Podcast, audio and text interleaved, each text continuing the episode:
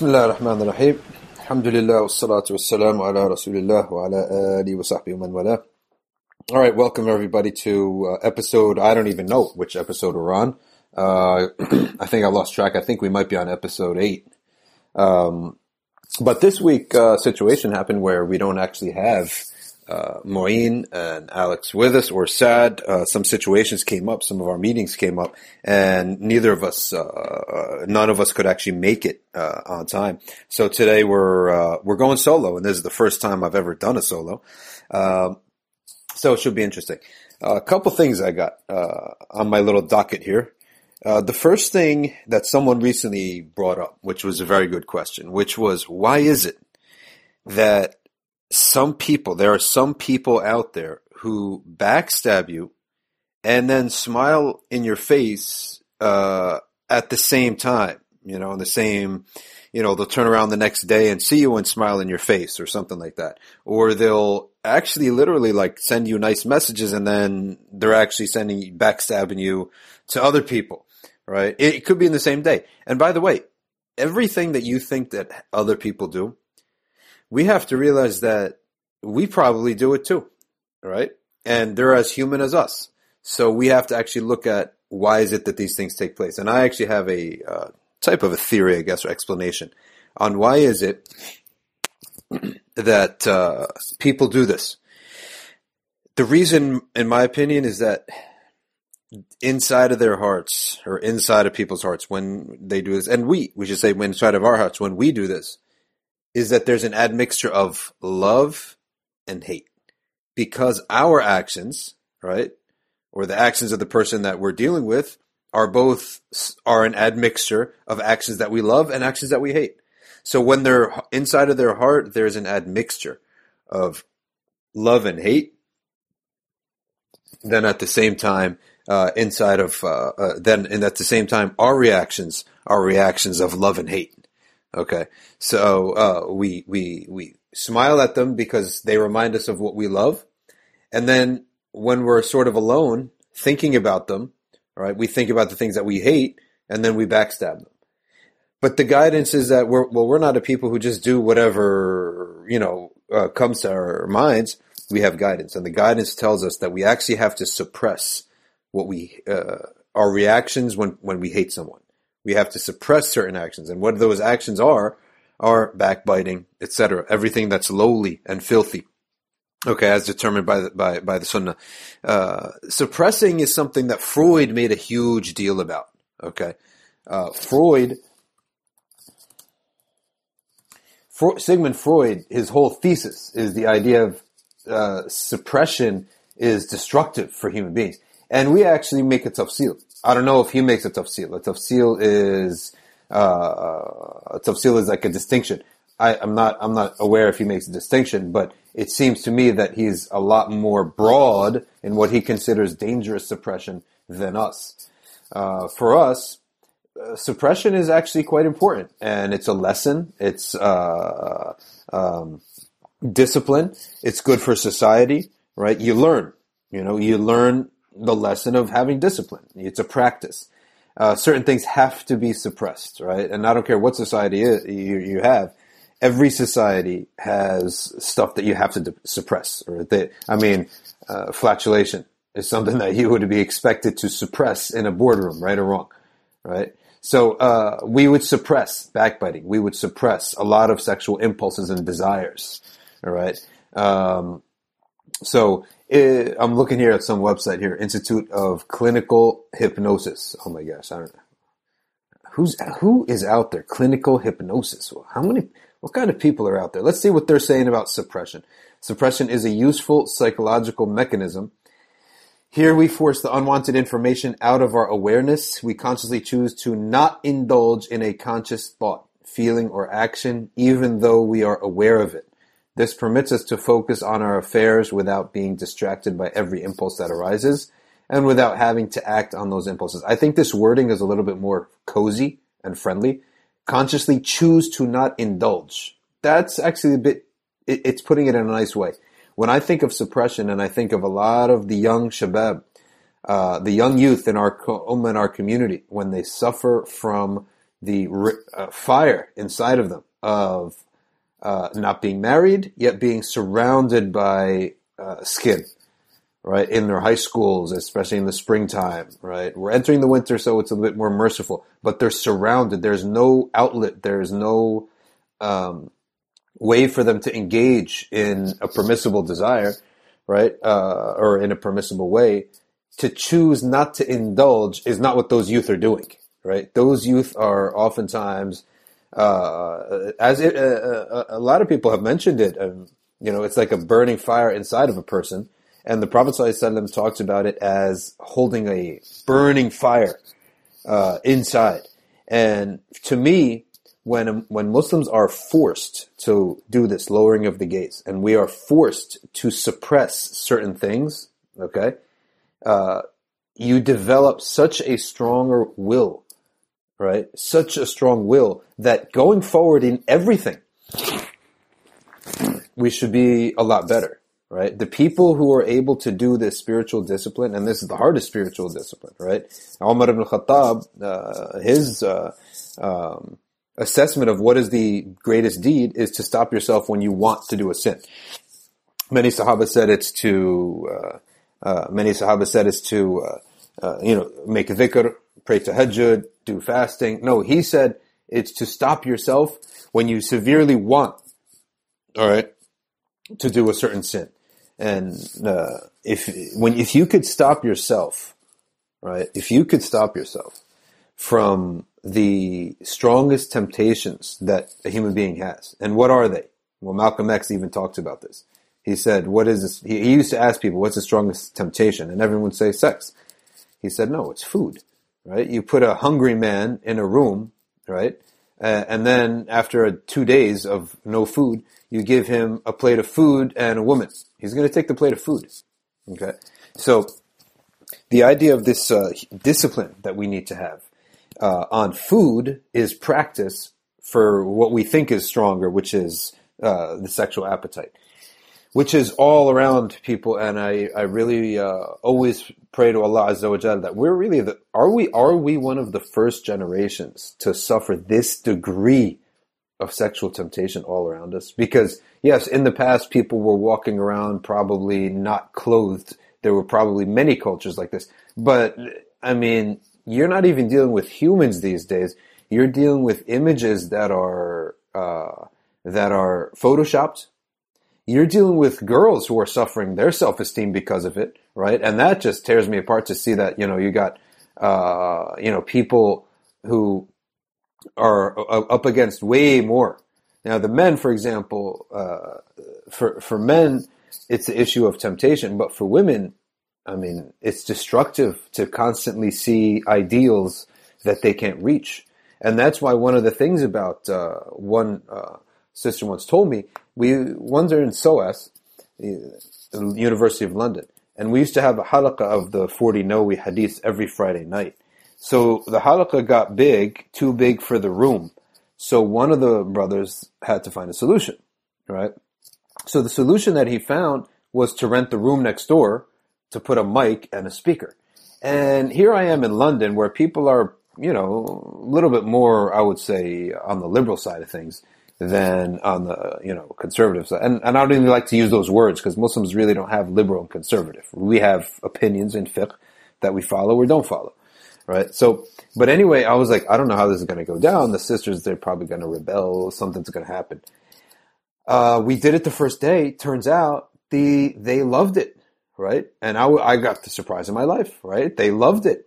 And one of the things that the feedbacks that came back is that when you have an all sisters environment, right? When you have an all sisters environment, uh, there's no a lot of the competition, the unspoken uh, hierarchy of of of the, within them it disappears. And I, I would say the same things with the brothers.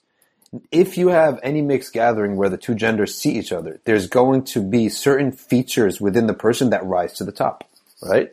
That rise to the top. If you're doing video, for example, the format of video, you need intelligence, voice, and looks, beauty. You need to be beautiful. If you were to remove video from the format and say audio only, all of a sudden, voice and intelligence are the only two factors, right? How you look doesn't matter on radio, right? Now, once you remove audio and you make the entire format to be books, the written word, then you are down to one factor. You're down now to one factor, which is intelligence, right? So if you notice, formats make a lot of difference. And the format, the idea of uh, uh, gender segregation and gender separation, it actually alters everything, right? Because when you're with a bunch of guys, no one, you, you don't get any points for being cute, right?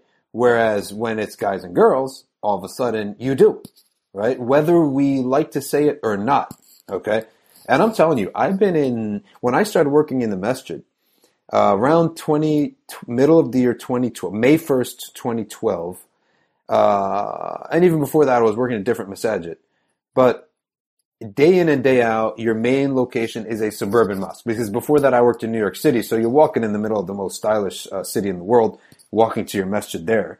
But you're in the suburb, you get in your car, you hardly see anybody. You don't see anyone. And in the suburban area, right, you're, you see normal people. Okay, you don't see like highly fashionable people. You don't even see a lot of youth.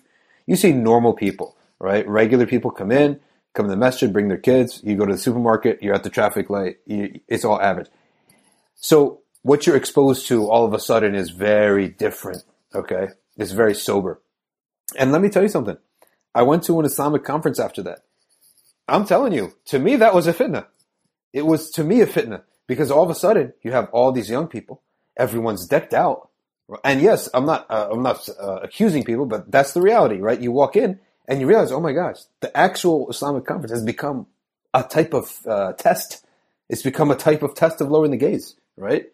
And honestly, I felt like you know, like I took a step back, like from the environment of the masjid and the su- suburban area, right, uh, to this conference. It was like, wow, it's like took a step back almost, right? So the point is uh, we've been uh, wandering around here, but we're making points here. We're talking about important things, and they're all you can sew them together. Now, when we're talking about this gender, we got to bring up the main elephant in the room, which uh, it has to do with these accusations, right? And it's become now almost, I guess, a fashionable. I have to say, uh, to accuse people. Uh, public shaming is is a sport now. I would say it's a reality TV type of thing. Now, here is where we have a problem. If you make any statement against or in criticism of the way that this public shaming is going on, the way that people are being attacked, okay? It's as if people, they hear that and they interpret that as if you are now not supporting the victims anymore. You are silencing them. You are delegitimizing their claim and you're supporting these guys who are doing all these bad things. Okay. I have a simple thing to say about this. Number one. Firstly, firstly, we have to break out of this dichotomy by starting to look at two things. On the uh, public side of things, I don't see how uh, going on public forums like Facebook and Twitter and shaming people has brought benefit. However, right, I ha- I see enough, uh, uh an immense amount of benefit when people simply repeat and focus upon an issue and create like a type of cultural awareness. When you go on an awareness campaign, okay, when when leaders who are who have influence discuss amongst themselves, there's this XYZ is going on, a lot of bad things are happening. I'm telling you, as your colleague, we need to emphasize this. Please emphasize this, right? And then through constant and and by the way, the uh, Muslim Matters, uh, the editor of Muslim Matters, her name is skipping my mind right now. Uh, her stuff, her stuff is good. Her tweets are good. Um, subhanallah, I can't remember, I can't believe I forgot her name at this moment. But the editor of Muslim Matters, when the whole situation happened with Nak, she said, we were handling this thing, right? And a camp, you could tell that a campaign was starting, right? There was an active campaign and it could take time Campaigns could take time. Awareness campaigns can take time. I am all for that. I am not denying that there is abuse going on, right? But I'm simply noting that once you start flinging mud at people, once you start naming names, once you start doing public shaming of people, you transform the subject away from the victims and into a, uh, a, a boxing match between the supporters of that person and those making the accusations. That's not the issue, right? The issue is the behavior. Do you want to destroy someone or do you want to, to, to create an awareness campaign, right? And that's really what you want. You want awareness. And when I look at this, I find it sort of funny because for quite a while, the more young Muslims went into academia and got sophisticated and got a little liberal and got a little loose, the idea of talking about gender relations became so unfashionable, extremely unfashionable, right or wrong, right? It became like if you gave a, a, a MSA talk on gender relations, it was like, whoa. But when we look at this situation, right? When we look at this situation, what is it other than gender relations, right? What are we adjusting? We're adjusting how imams deal with uh, young ladies. Well, why should it stop at imams? How about everyone, right? How about how everyone deals with everyone? I mean, there are a lot of people of power, right? There, there are a lot of people who have uh, some kind of authority over people, right? So uh, the entire issue is one of gender relations, and really, when I when I look at this subject, I am still until now trying to find out what solution is out there that hasn't already been documented in the code of conduct of the sunnah between men and women. Right? I'm trying to find what's new. There is nothing. Oh, okay. Maybe WhatsApp, right? Maybe how you text. Okay. Because technically speaking, the past and the fuqaha in the past would have not, and by the way, not all of them, but I definitely have seen certain rulings that khilwa, which is to be alone with a man and woman, was deemed to be merely physical. Okay, that writing a letter back and forth would not have counted as a khalwa. However, we have big ulama, one of the, uh, uh, uh, I think it was, um, I, I, really don't want to me- mention names. I can't remember who it was, Gangohi or Ashraf Ali Thanvi. One of them, if he received a letter from a student who was a female, okay, he had a type of rule that he that if he had a female student wrote him a letter or for a fatwa, okay, that her husband needed to sign off as well, okay, and he would address the letter to the husband and the wife, so or her father, right, and her, so that it would not be seen as a private communique, right, and so if he's doing that with written letters, then email, text, WhatsApp, what have you, private message, all that, it should be the same, right? It should be the same. And on all my public notific, uh, public, uh, things like my Twitter, uh, my Facebook, I don't have, I have a lot of people on these things, right? I have probably four people have access to the public pages, right? My Facebook page, the Twitter. They don't always read the messages, but they do see what's there. And I think that Facebook has actually done something where you can't even delete private messages anymore. I noticed that at least on the public page, right? Like there are people who send me like some, you know, hate mail or something. I try to delete it. You can't even delete it. I noticed that.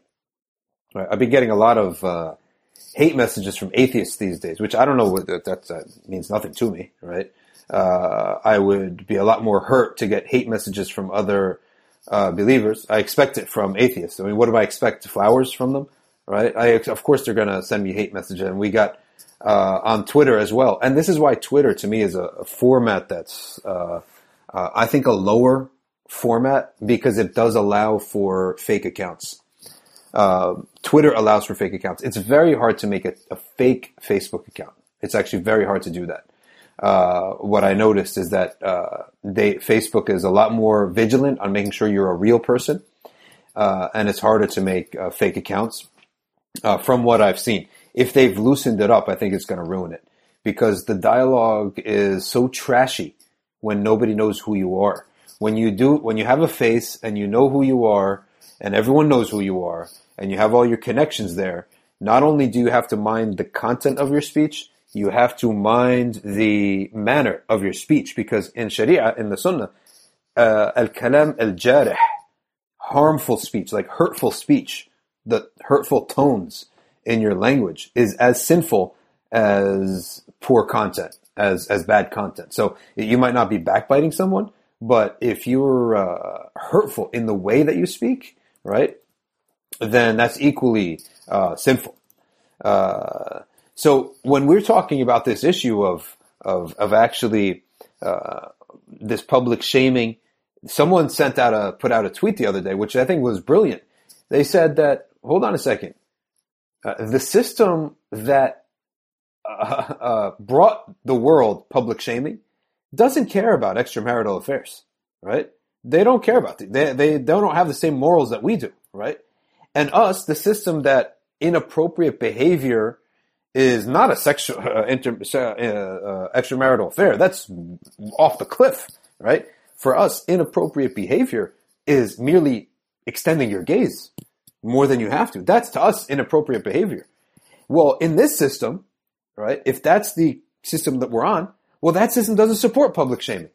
And here we have a prime example of this odd, bizarre, odd admixture of two ethical systems, right? The liberal system, which advocates and uses, you know, these social justice warriors with their public shaming, okay? And exposes of people's sins and wrong actions, okay? And then our system of the Sunnah with our morals is a lot more strict in terms of what's appropriate and appropriate, but we don't allow for public shaming. And here you have the two coming together in uh, a number of scandals, the Knox scandal being one, and now you have this this phony. Uh, I, I I don't see any evidence for it at all, unless someone has evidence that I don't see. Um, accusation of Tariq Ramadan, which to me is just absolutely meaningless. You may you, you write a book and then you're you're selling copies by uh, uh you know uh, accusing uh, multimillionaire of stuff that if that was the case, really, why don't you go to the police? I'm wondering, subhanallah. So this is the thing. So at the same time, we have to re- we have to have this mature stance of bridging both balances. That there are manners of there's there are ways of doing things, right? And that doesn't necess- necessitate that we are denying the realities of what's going on. Um, we that would be a disaster. And um, let me tell you that both extremes are a disaster for one person, the victims. The, if if if uh, accusations keep going out there and get thrown out there and are baseless, like this uh, uh, message that I got that there's going to be accusations of 200 uh, scholars and imams for potential spiritual abuse. I don't even know what that means. If you help me understand potential spiritual abuse, okay? Uh, firstly, the term spiritual abuse by itself needs uh, defining. And how could you accuse someone of potential something? Okay. Now, if the, if you throw out baseless accusations on the one hand, and on the other hand, you reject all accusations, you are doing one and the same thing, which is watering down the real, justified, true victims and their accusations. Okay. They're both being what one is rejecting and one is watering it down. Okay. The outright rejection of a thing and then watering down a thing. Okay. Uh, and this is happening for in, in everything that happens. Okay. For example, religion. On one hand, you have atheists and the other hand, all religions are true. Both of them nullify the actual idea of a tr- one true religion. Okay. Both of them nullify. Bitcoin, at the level of Bitcoin, you got the Bitcoin on one hand, sort of democratizing money and uh, decentralizing uh, currency. Now, how do the banks can't fight it? They can't stop it. The only way to stop it would be shut shut down, you know, uh, crash the internet, which that would change the world, right? So that, that would destroy them too. So they can't stop it. So what are they doing? They are promoting, okay? They are promoting so many different other cryptocurrencies so that they're flooding the market so that no one cryptocurrency will uh, rise to the surface. This is a strategy. This is a strategy of the banks. Okay.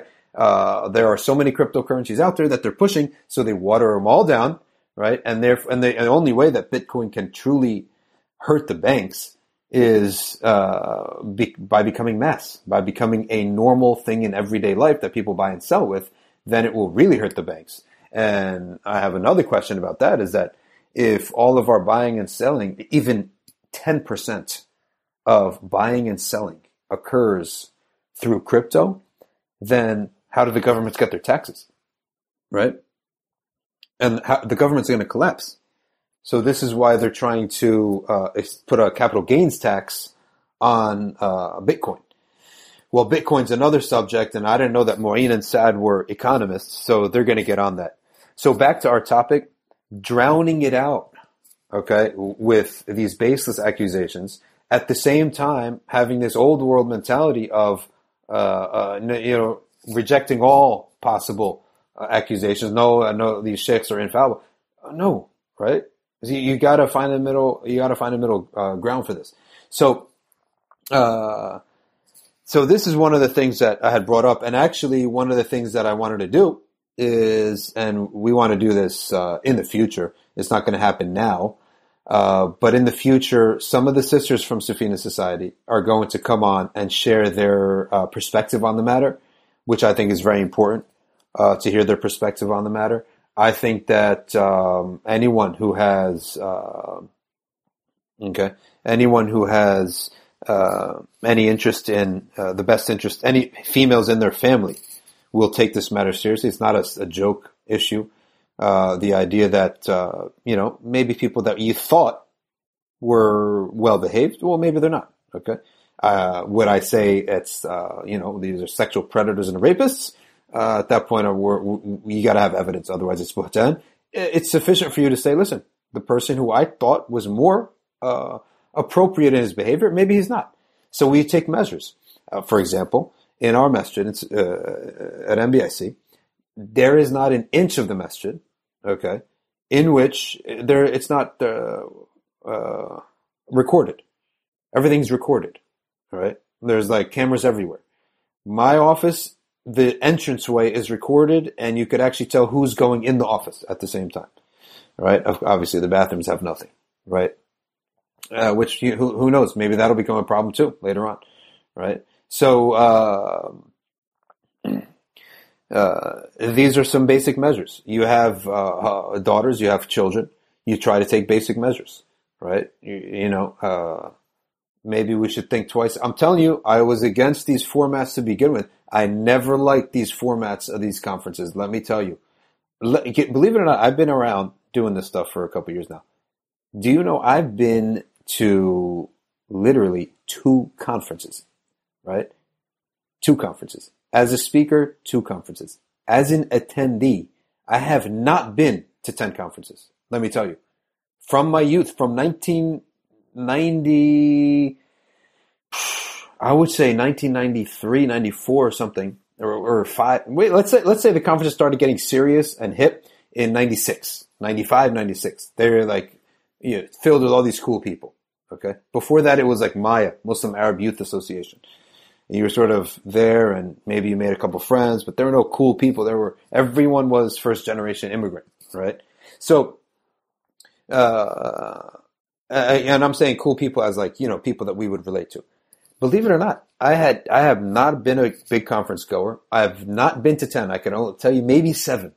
And from the seven, three or four were like one day conferences. Okay the unity conferences that uh, Imam Zaid used to put together in New Haven um, and New York. I've probably been to like three of those. I have never been to a full ISNA conference. I've been to one evening of an ISNA conference because I got in for free to be a shadow for Imam Zaid uh, way back when I was like 21 years old, right? To be a shadow. And that was only because my roommate was involved. I'm not a big conference guy. I don't feel much benefit, to be honest with you. I always felt that this scene it it it, it goes against. Uh, it's contrary to the feeling of sincerity of actual just classes, right? And I'm big on classes. I'm huge on classes. Everyone should be taking the heartbeat of a, a Muslim's life is should, they should consider it classes, not conferences, classes.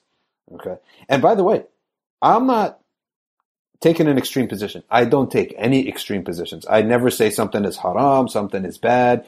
Uh, tomorrow, I, if I feel that there's some benefit to a conference, I'll go, right? Uh, as a, as a speaker or as an attendee. I have no problem being an attendee. I'm not, it's a good, uh, uh, you know, these speakers, they get used to just having the mic all the time, talking, talking, talking, talking, right? Well, it's good for the ego to sit and listen sometimes. I have no problem with that. I'll go listen, right? I'll just go be with the Jamaat. But, uh, that if I felt good, in general, I don't feel, okay, that these things are, are really great. Uh, uh, uh, I feel that there's a lot of showing off. There is a lot of, uh, and I'm not saying purposeful showing off. I'm saying that just by virtue of having a lot of people in the same space, okay, results in showing off whether you know, like it or not. And the Quran has many proofs of this, right? The Quran saying, sit down, methna wa furada, thumma tatafakkaru ma bi sahibikum min jannah, right? What this ayah says is, oh Quraysh, sit in ones and twos, like by yourself, one person, two people, three people, four people right? And then think about your friend, your companion, the Prophet sallallahu alaihi wasallam, right? And realize that he is not insane, right? Okay. Why is that? Simple reason. When you sit one, two, and three and four, you're a lot more honest. Okay. When you're in a big group, you always, the standard of what you look for is always like, what is everyone going to like, right? What is everyone going to approve of? So by sitting in small groups, it's a lot more sincere. Okay, you're a lot more ikhlas when people sit uh, in small groups. Okay, so think about this idea of small groups versus large groups. And let me give you another hadith from Ibn Kathir. Uh, uh, Ibn Kathir's section on Sayyidina al-Khidr, radiallahu anh. Is it Ibn Kathir? Yeah, I believe it's Ibn Kathir. That one of the advice, yeah, it's, it's Ibn Kathir. One of the advice that Al-Khadr gave to Sayyidina Musa is to avoid the large rabbles of people. Avoid the large rabbles of people. Okay? So when you see a big rabble of people, avoid them. Right? Don't sit with them. Don't go there. Why? It has a negative impact on your ikhlas. Okay? It has a negative impact on your ikhlas. There is no doubt about it. Okay? That it has an, that, that sitting in a large group versus in a small group, that sitting in a small group is 1000% more conducive to ikhlas, to sincerity. Okay. And linking to that now, I want to bring up another subject, which is the issue of peer pressure, and it's very similar to what we've just been talking about. Okay. Very similar to what we've just been talking about. Uh, peer pressure is these day and age, it is uh, all over the place. It is not merely in this classroom anymore. I remember when I was young, there were times where you could you could uh, have a bad situation of peer pressure, right? And then you take that family trip somewhere, and you totally forget about everything. You forget about the people who bothered you. You forget about the people who annoyed you. You forget about everything right? Okay. And that type of peer pressure today, that doesn't happen because of everything, how everything is online. Okay. The way everything is online, you can no longer escape. Okay. The peer pressure because it's not the type of peer pressure that's just in the schools anymore. It's the peer pressure that's online. Right. And this even affects adults. Okay. It affects adults. And here it is. It's Hina Zuberi uh, editor of Muslim Matters, and Hina Zuberi even talks to adults. She says to them, in your quest to normalize Islam, because people, every, the nature of people is we want to be normal. Okay. We want to be like everyone else. This is the norm of human behavior. Right? The Sharia comes and tells us part of your test as a Muslim is that you will at some point not be like everyone else. Okay. And you have to embrace that if it is something that your God asks you that at this moment or on this subject you will not be like someone else, like everyone else, you have to embrace it. It's part of our test. Okay? Do the believers think they could say they believe and not be tested? Right? One of the biggest tests is the test of loss of popularity. Okay? And that's the whole idea of the ghuraba, the, the strangers. Okay? Is that there are so, there become a, t- there comes a time when on so many different angles, the Muslim is different from the kafir, right? On so many different angles. He's different from the kafir. And as a result, the larger society of disbelievers are in total rejection of him, right? He is odd in their presence, okay? He's odd in their presence. She says, in your quest to normalize Islam, be careful not to normalize shaitan, right?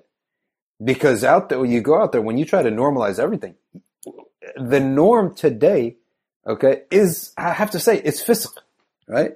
It's fisq. The norm today, okay, is something that in, in regular Sunni manners would be considered uh, kharij an al-adab, khilaf al-adab, right? It opposes good manners. It opposes up, uh, appropriate behavior, right? So the uh, youth today, when you deal with young people who are having a peer pressure crisis, there was this excellent advice that a sheikh once gave to certain people who moved to New Mexico. I don't know if a lot of Muslims know this, but uh, way back in the day, probably early 80s, in Abiquiu, Abiquiu New Mexico, a certain group of Muslims went out there and built up Darul Islam. And Darul Islam was a adobe structure uh, that had homes and uh, a masjid, and it had. Uh, they would actually build everything. They tried to actually do a complete cut from society. So they were literally they had carpenters build the furniture, and you bought it by raising like a goat and then trading like a goat for a table for example, or someone sewing clothes and then you traded a shirt for like a chair or something like that, right? So uh, they tried to do this and they homeschooled their kids and everything. The a sheikh came from Turkey uh, and gave them some advice, and he actually ended up writing them a letter, which ended up becoming uh, a book uh, that was uh, that I found one time in the University of London SOAS library. And I took the book out, and I remember, subhanAllah, reading it on Easton Ave while I was walk or Euston Road, uh, when I was walking one day to the bus stop, and he had full of wisdom. He said, whenever you make a rule, whenever you do anything, don't just look at the now, look at the blowback, right? Look at the pushback. And so with children, whenever our children are having a peer pressure crisis moment, it is very important. What he said was use language which is vast. Make the matter seem, even if it can't be, make it seem extremely vast. Okay? Make it look like everything's fine. Everything's okay.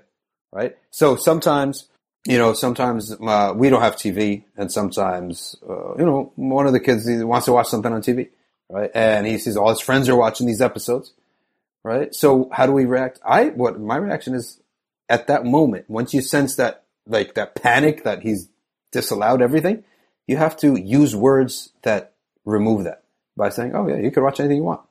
Right? I say, "Yeah, what, do you want to watch? You watch whatever you want." Oh, really? When? Uh, whenever you want. Right? We'll work it out so you, it's very important for Muslim families out there, and, and I was tempted to say conservative Muslim families, but why should I say that? I should just say Muslim families, right? That's enough. We don't have this idea of uh, conservative and liberal on things, right? Just you're a Muslim family. There are certain things you don't do, right? Uh, certain things we don't do. So on those matters, you have to make it seem vast, uh, right, and open, okay, and you have to make it look uh, and make the kid never ever feel closed, right?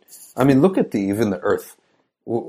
How how how small is our Earth, and that we're actually literally like trapped on the Earth if you think about it, right?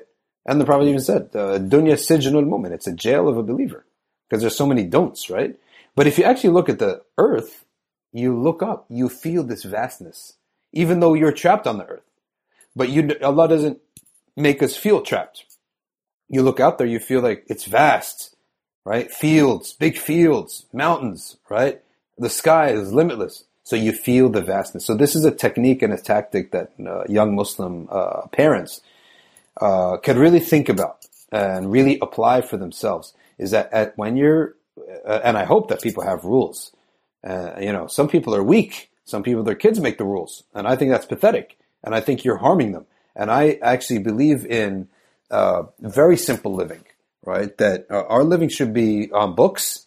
Uh, there should be very as little technology as possible, right? And then at the moment that you feel that there's like a little panic attack, then you open the door, right? Yeah, uh, right. You have a certain time for watching what you want to watch, and of course, that's, that's obviously what you uh, uh, approve of and find to be decent for you know a young Muslim kid to be watching. But you make it sound and feel very open, right? And and I think that one of the things that has kept a lot of people out of trouble, that a lot of I, I could speak as I could say a lot of Arabs. I don't know about a lot of Desis, but a lot of Arabs, and I don't know about the other cultures. But I can tell you that in general, the Muslim culture is not a hardcore study culture. And I think that uh, focusing on schooling is a great way to. It's not not only is it good in many ways, it, it keeps you out of trouble, right? I think that we philosophize a bit too much. We're at least American Muslims. We focus so much on the nature of schooling. I mean, it is such a, a type of privileged approach where we talk a lot about the nature of education, the, how the child feels, right? When I look at the successful people of today, I don't see that that's what they're talking about. I see that whatever system they're given, they take the books and they study the books until they've studied them inside out and they ace all the exams, right? And they know stuff. They're smart. They're intelligent and they're going on to be all of the, uh, you know, tech companies and they're dominating all these tech companies. They're dominating even in, in field of uh, humanities, uh, in writing, etc. Right, and that's uh, and I'm talking about the Chinese and the Indians. And if you think that the Chinese and Indians are only stuck in uh, the uh, techno- uh, tech fields, you're wrong, right? Because they're advancing way beyond that, right? They're becoming authors, right? They're uh, they're getting into the humanities. They're getting into entertainment. They're getting into media. They're getting into law, right? And in their cultures, they don't sit there complaining about the nature of education. And we do. We sit there and philosophize. And mashallah, there was a, a homeschooling movement in the past, and I'm not against it, homeschooling, right? But what I am against is putting the focus on the nature of the education why don't you just take the system you're given and work hard, right? And bust your chops. You know, what is so hard about that? When it comes to focus, okay, when it comes to focus, I have a rule of thumb, and it's based on my observation of successful people. Is that anything that's worth doing is worth doing for an hour. For an hour. If uh, you want to, if your goal is to avoid disaster, then 20 minutes will help you avoid disaster. Okay. So in health, in dhikr, in studying, 20 minutes helps a person avoid disaster. Okay. So if you do 20 minutes of exercise a day, you will avoid disaster. The disaster being, being physically unfit, right? Being really unfit. If you do an hour, I think that's the least if you're serious. In, in studying in dhikrillah, I think dhikr is very important to be a normal part of life. If you, if there's a guy exercising somewhere, right? Is that normal behavior in today's world? Yeah, of course it is, right? Eating, normal behavior, 100%. Studying, 100%. Checking up on your social media accounts. Yeah, it's normal behavior. Not, maybe not virtuous, but normal, right? Why isn't dhikr a normal behavior? Someone unwinding and playing video games. Someone watching, catching up on their favorite show on the couch with uh, popcorn. Normal behavior or not? Yeah, normal behavior. No one's going to say it's it's it's sort of weird, right? Uh, I picked those two because they're solitary behaviors. Watching TV, playing video games, they're completely solitary. Like you could do it in a group, but many people they sit there doing it alone, right or wrong. Dhikr Dhikr though is considered, whoa, what are you doing? Are you joining a group? Are you, are you okay? Is something in your life going wrong? Should I expect you to be, you know, growing a big beard and, and strapping a bag to your chest tomorrow? Right? It's like all these red flags rise up when a person starts to do this solitary behavior, which is called dhikr, right? And I think that it's, we gotta dismantle that. It's got to be dismantled. There should be no problem is, hold on, I gotta go catch up on my dhikr. Okay, leave him alone. Don't disrupt him. Some people will go out of their way to disrupt you in your dhikr because they feel uncomfortable with you doing the. They just, uh, there's something that agitates them about it, right? Okay, and we have to we have to fight against that. Dhikr, if you, you we need more than ever before emphasis on this matter. More than ever before, the temptations are out there, the distractions are out there, right? Uh, the inability to, the, I mean, the, the life is moving so quick, so quick. Technology is changing. If you own a business, if you are in any industry, just to stay alive, you, just to stay in your industry, you need to, okay, you must stay up to date, right? And staying up to date might take you, you know, uh, it might take you, you know, a couple hours a day of just uh, keeping up to, with the with the technology, right? And so uh, the idea that uh, you, we feel that we're so distanced from the heavens because the the earthly life is taking up so much time. Okay, is taking up from us so much time, and it feels like if I'm not online 24 hours a day, the world might pass me by, and I may find myself unemployed, unemployable. Okay. You know, and how many times do people feel that? And I think a lot of it's from shaitan. And I think that a lot of times what people have to do is realize that we waste so much time, right? You can't tell me you don't waste time. You can't tell me, right? And, and you know what? And, and I myself, I blame myself. I don't know so many facts that are in my head tell me that I waste a lot of time. Like I know who this guy Atkins what's his name? Or Atkins, I don't know. Back back in the day when I had a little bit more free time, and I used to study on, uh, I used to write all night, and then I would get tired, and I would uh, get my popcorn out, and I would watch these ridiculous uh, videos of this guy Atkins, okay, uh, Atkins or whatever, doing these pranks, okay, him and his roommate, you know, doing these pranks, okay, and I would just, you know, they're they were pretty funny. All right, some of them were stupid, but some of them were funny. But the fact that I have that in my head, to me, tells me, oh my gosh, you wasted a lot of time. So we do waste time. So you don't, it, dhikr is, this is one of the tricks, okay, of shaitan to make you feel that, oh my gosh, you're doing dhikr. No, no, no, you need to be working. Right? No, no. You have to get in our heads. We all have to get in our heads that to do an hour of something like dhikrillah is harmless. It will not affect you in terms of uh, it will not affect you in terms of losing out on anything.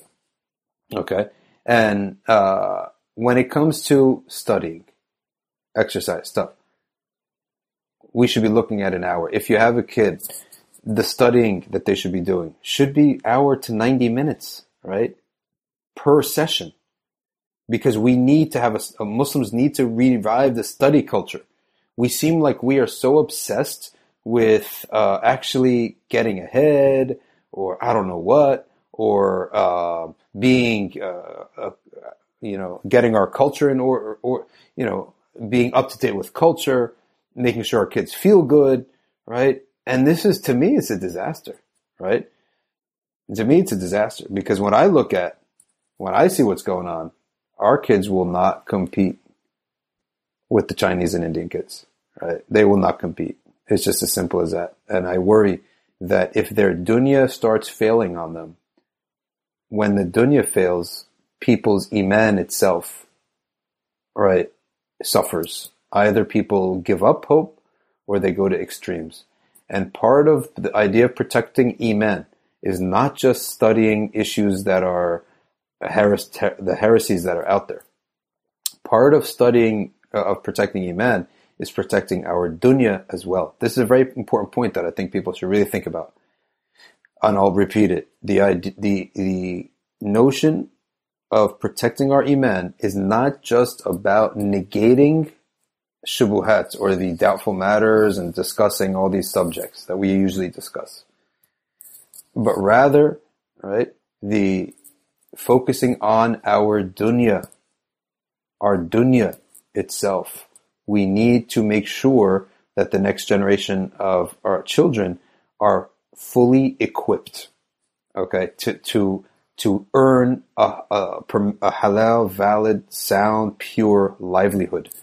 Because this increases confidence, it removes in uh, dependency, it removes a lot of mental bugs. When your kids are unemployed and they're being uh, beaten out by everyone else, it's going to change how they think about everything from themselves to their religion, right? Either they drop it all or they go to extremes.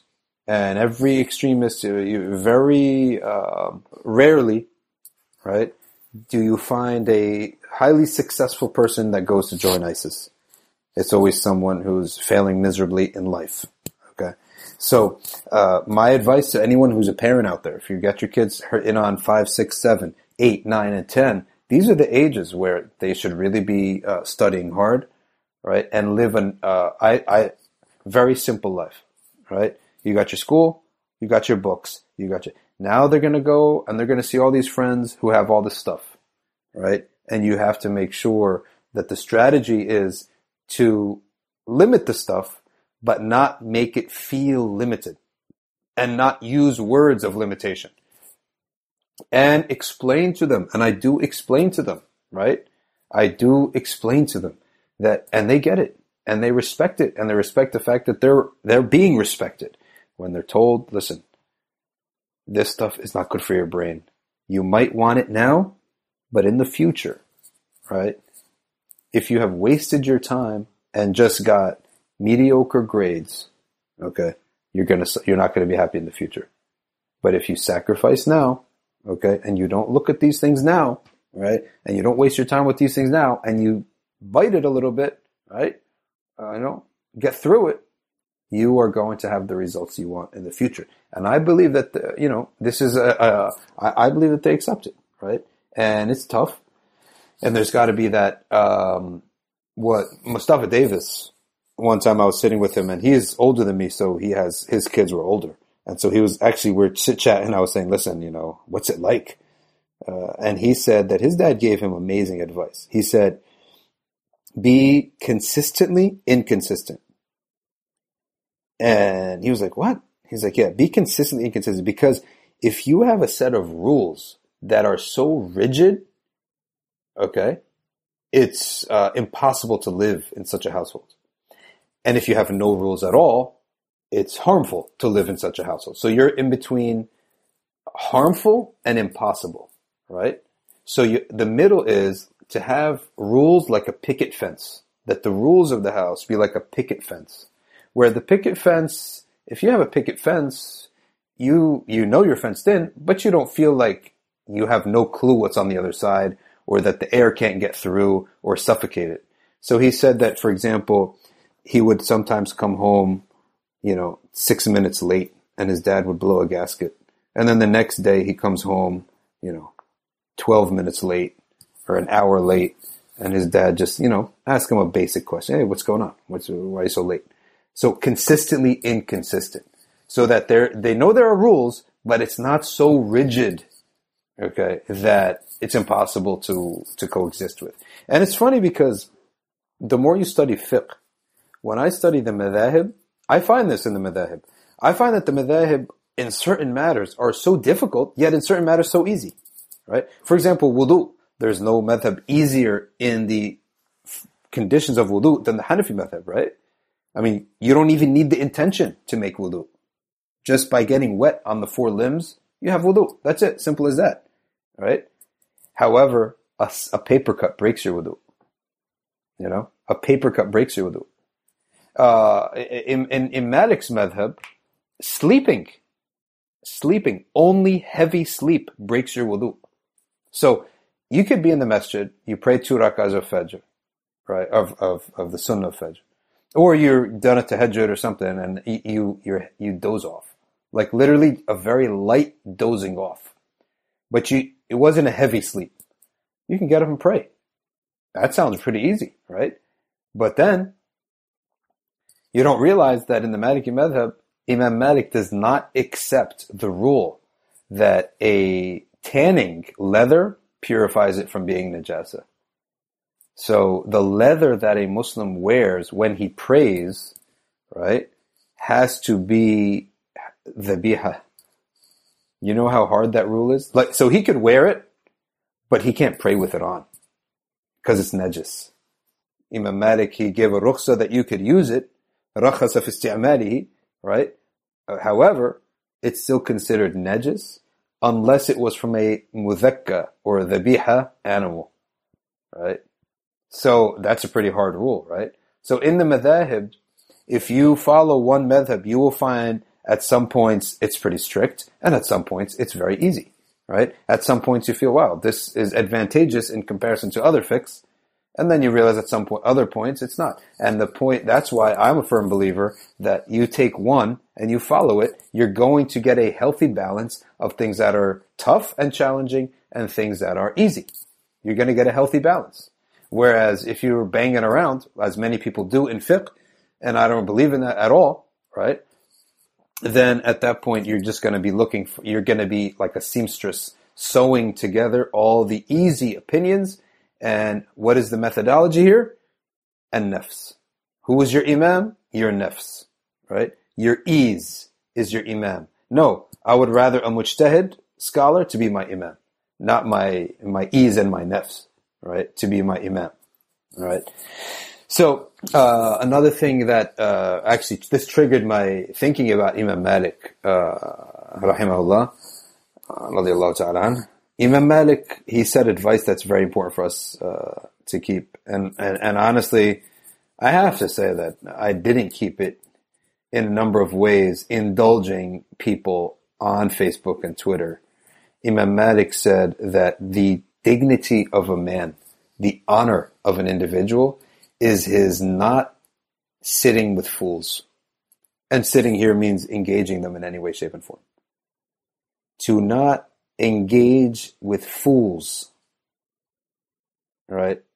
Dopes and rude people. The other day, oh my gosh, I had to deal with one of the rudest people that I've ever met on Facebook. And, and he seemed smart. So I tried to uh, actually, you know, hear him out. And every time I would just give him an inch, right, he was just extremely rude. And I woke up the next day thinking to myself, something's wrong, right?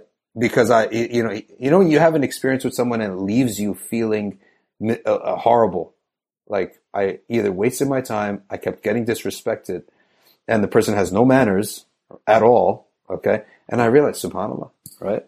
It should follow Imam Malik's advice, right? Leave off fools. And Quran, there's a Quranic word for fools, which is called as-sufaha, and they are people of weak judgment.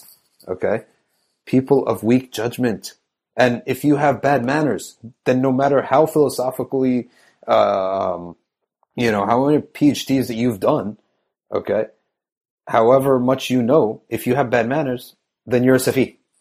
It's as simple as that. You're a safi. Quran says, "La tu'tu amwalakum." Don't give fools your money. What's more important, time or money? Right? Allah says, uh, "Don't give fools your your your money." So what's mafhumul awla? More appropriate. Don't give them your time. Don't give them your attention. Right? Fools. So debating them on Facebook and Twitter is something I just quit. I, I refuse to do it anymore and to be honest with you, lately I don't even be looking at the comments on the page, to be honest with you, because I feel like it pulls you down. And, and why do I need to uh, expose my ears and my eyes to words that, yeah, probably most of them are like my friends and supporters on the page. And I learned a lot from them, right? There are some men and women on the page that I could uh, honestly say that I, I've uh, uh learned a lot from them and I benefit from them, right? And I have no problem, uh, and I love reading their commentary. However, right, there are increasingly, as the numbers grow, uh, a lot of comments that you, you, know you just feel like you just um, someone spit in your eyes. That's how you feel. You feel like someone just spit in your eyes, you know, uh, and and an absolute waste of time. So. Uh, increasingly, I don't even read the comments. And here's the thing: uh, from Imam Malik's principles is not to entertain doubters, not even to listen to the argument of someone who is trying to convince you against something that you know for certain as, as a foundation of the religion. And, he, and many of the scholars have said that the reason that many people go astray is they're opening their ears to everyone who says something. Right? They open their ears to everything, everyone who says something. And there's a delicate balance between being closed-minded and being uh, the incorrect, or I would say misguided version of open-minded. Right? When there is a foundational principle of the religion that you know with certainty, you have with certainty. Uh, and how do you have certainty? Because you're emotionally like just rigid? No. Because you were taught it, you know the roots of it, you see how many of the ulama are in support of it, you know it's absolutely certain, you have, uh, uh, there is a, if not a consensus, then a large majority around it. Okay? A large majority upon it. And you've seen the evidence yourself. Okay? Then at that point, when someone tries to argue against it, you're wasting your time. You don't need to listen. And most people do listen because of the fear of being called close-minded. Okay.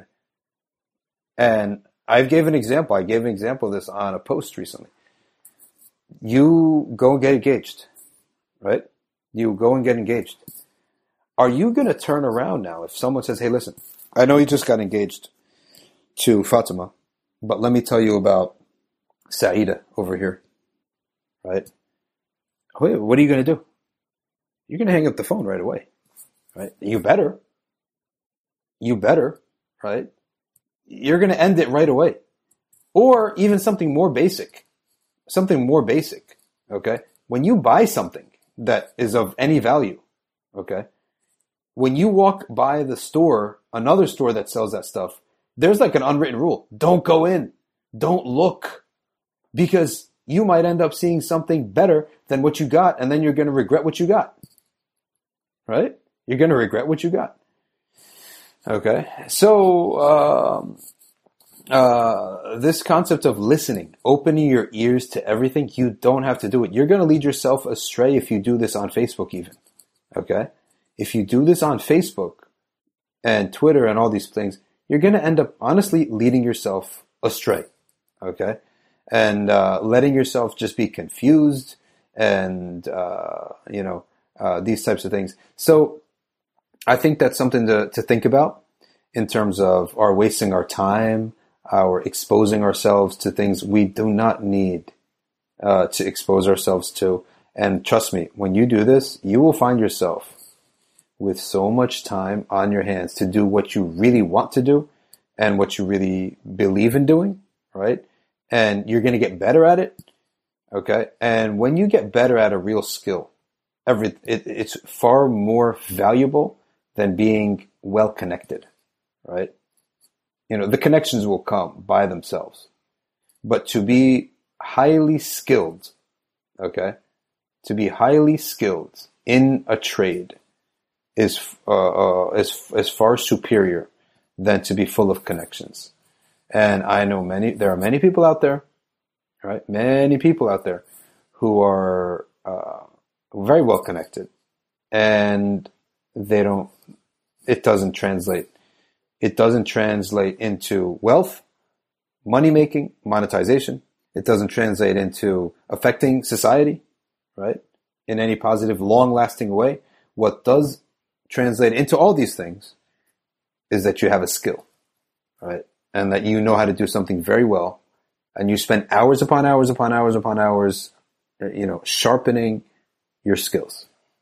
And social media really just drowns a lot of people's time, right? If you misuse it, I would say, if it's misused. And I think that reading everyone's comments and scrolling through the comments of strangers does not, if it brings you one benefit, it brings you a thousand wastes of time, right? And that's how it is, right? And, you know, the idea of eating things. You wouldn't eat any food that you see, right? You don't go around with your mouth open, right? Something could come into the into your mouth, right? So why is it that you go with your eyes open, looking at everything that's out there, right? Why is that? It's because is this type of mental peer pressure. It's all psychological that um, we have to be up to date. You have to be out there. You got to know what's going on, right? Uh, you have to be some, uh, as if something they're giving something out at the end of the day on these on these social platforms. That's what it's as if. It's as if you're they're giving something out at the end of the day, right? Which it's it's you're going to end up in regret. That's what you're going to end up with in pure regret, right? Because nothing's being given out, right? And you're going to end up with no benefit, right? Uh, and you end up feeling empty at the end of the day of, of, of these sessions of, of web surfing, right? So, uh, you know, we strung together a number of thoughts. You know, we started off with this backstabbing issue that people, it's natural that people have an admixture of love and hate for people, but we have to sort of suppress, you know, suppress how we handle when we hate someone, right? And when we dislike someone, we have to suppress it. And one of the best ways is to realize, you know, whatever people do, probably we've done the same thing, right? We've probably done the same thing. And then we moved on to this, the, the concept of suppressing from, uh, to public shaming. And, and I gave, you know, my summary two cents thoughts on that is that the whole thing has become on the accused versus the, uh, accusers, and which is totally not the point. No victim of any abuse and no, uh, person of authority whose behavior needs to be corrected is being rectified. No one's benefiting who needs to benefit, okay, by these public shaming. And it's an example of two systems crashing or being mixed in a really weird admixture. It's like mixing salad and cereal, right? Um, where the system that has very a very high level of uh, uh, you know gender relation uh, gender relations conditions does not endorse public shaming. And public shaming is only endorsed and used by uh, not endorsed but you know used. It's a tool of people who don't have you know these same manners right that we have. Okay. So uh, you know it's just a good example of how when you mix these two things you get some this this odd thing of public shaming someone for something that you know uh, for the, the, the for some sin that they did when the idea of exposing people itself is highly dubious, if not uh, directly prohibited. Uh, exposing people's sins like this. Uh, the only time that it's permissible to expose people's sins is, let me tell you, is when there is uh, harm. Okay, when they are harming people. Okay, and you better bring really good evidence if you're going to tell us someone's harming. Okay, and I'm not going to get into whether or not I'm just speaking in theory. I'm not going to try to apply this to anyone's special situation, or when the person himself is open to is is themselves um, doing their sin publicly. Then you could talk about it. There's no problem in talking about it. All right, and then we shifted to um, the issue of, of kids and, and how difficult that is, and how we have to make it constantly seem open and never make the issue seem closed and uh, tight even though we might actually have to have uh, some limits. We have to have limits. It's a ridiculous idea that we're just leaving these tablets and phones and computers for youth. Why don't you just put them in the street then? The street is safer for him uh, or her than to just have uh, open access to the internet. Okay, uh, the street is safer. You know, uh, the the type of public stuff that um, uh, or the type of stuff that goes on in in uh, on the on, online, right? Is uh, you know you know what it is. I don't need to go into that. Uh, and then lastly, we rounded it out with uh, Imam Malik's advice: avoid fools. Trust me, people. Avoid fools. Don't talk. Don't don't engage them. It doesn't matter what some atheist tells you on the internet it doesn't matter what some progressive says. If they bring up something that you need to address, address it on your own platform. Don't argue back with these reformers, progressive, atheists, liberals, what have you. Okay. Don't argue back with them. Uh, there is, there is no benefit, right? You're bringing yourself down, but take the point, that needs to be made and make it on your own platform. That's what I've always done. I've never commented. I, I can count the times I commented on someone else's post, right? Why should I, uh, you know, engage and, and, and go onto their post and height and boost up their thing if I disagree with them? No, I will go, right? Make the point on my page where I got the driver's seat, right? And that's, uh, that's, I think, the way to go. All right. So, uh, Jazakumullah khairan. I pray that everyone is having a uh, blessed week. If you're listening on the release day, on Thursday, then Jum'ah Mubarak, right? Wherever you are, England, Australia. A lot of love comes from Australia. A lot of love comes from Australia, right? A lot of love comes from Birmingham. I love Birmingham, right? If I had to move, if I had to move, I would, I don't know if I could live in Birmingham. The cloudiness. I think I have this idea that it's very cloudy. That's England, right? 75% cloudy? I don't know. That's what I think, right? But definitely England would be a place where I'd spend a couple months of the year. Australia is a great place if you really want to get away from everything. Just psychologically, the feeling that you are so far away from the world. It's a, it's, it's almost a scary feeling, right? like for someone who is 40 minutes from New York City, right? And that feeling that, well, New York City's right there. When the idea, the feeling that you're like literally 24 hours away from, uh, wherever you're going to go flying, uh, was an odd feeling, but it was a great feeling for a temporary trip.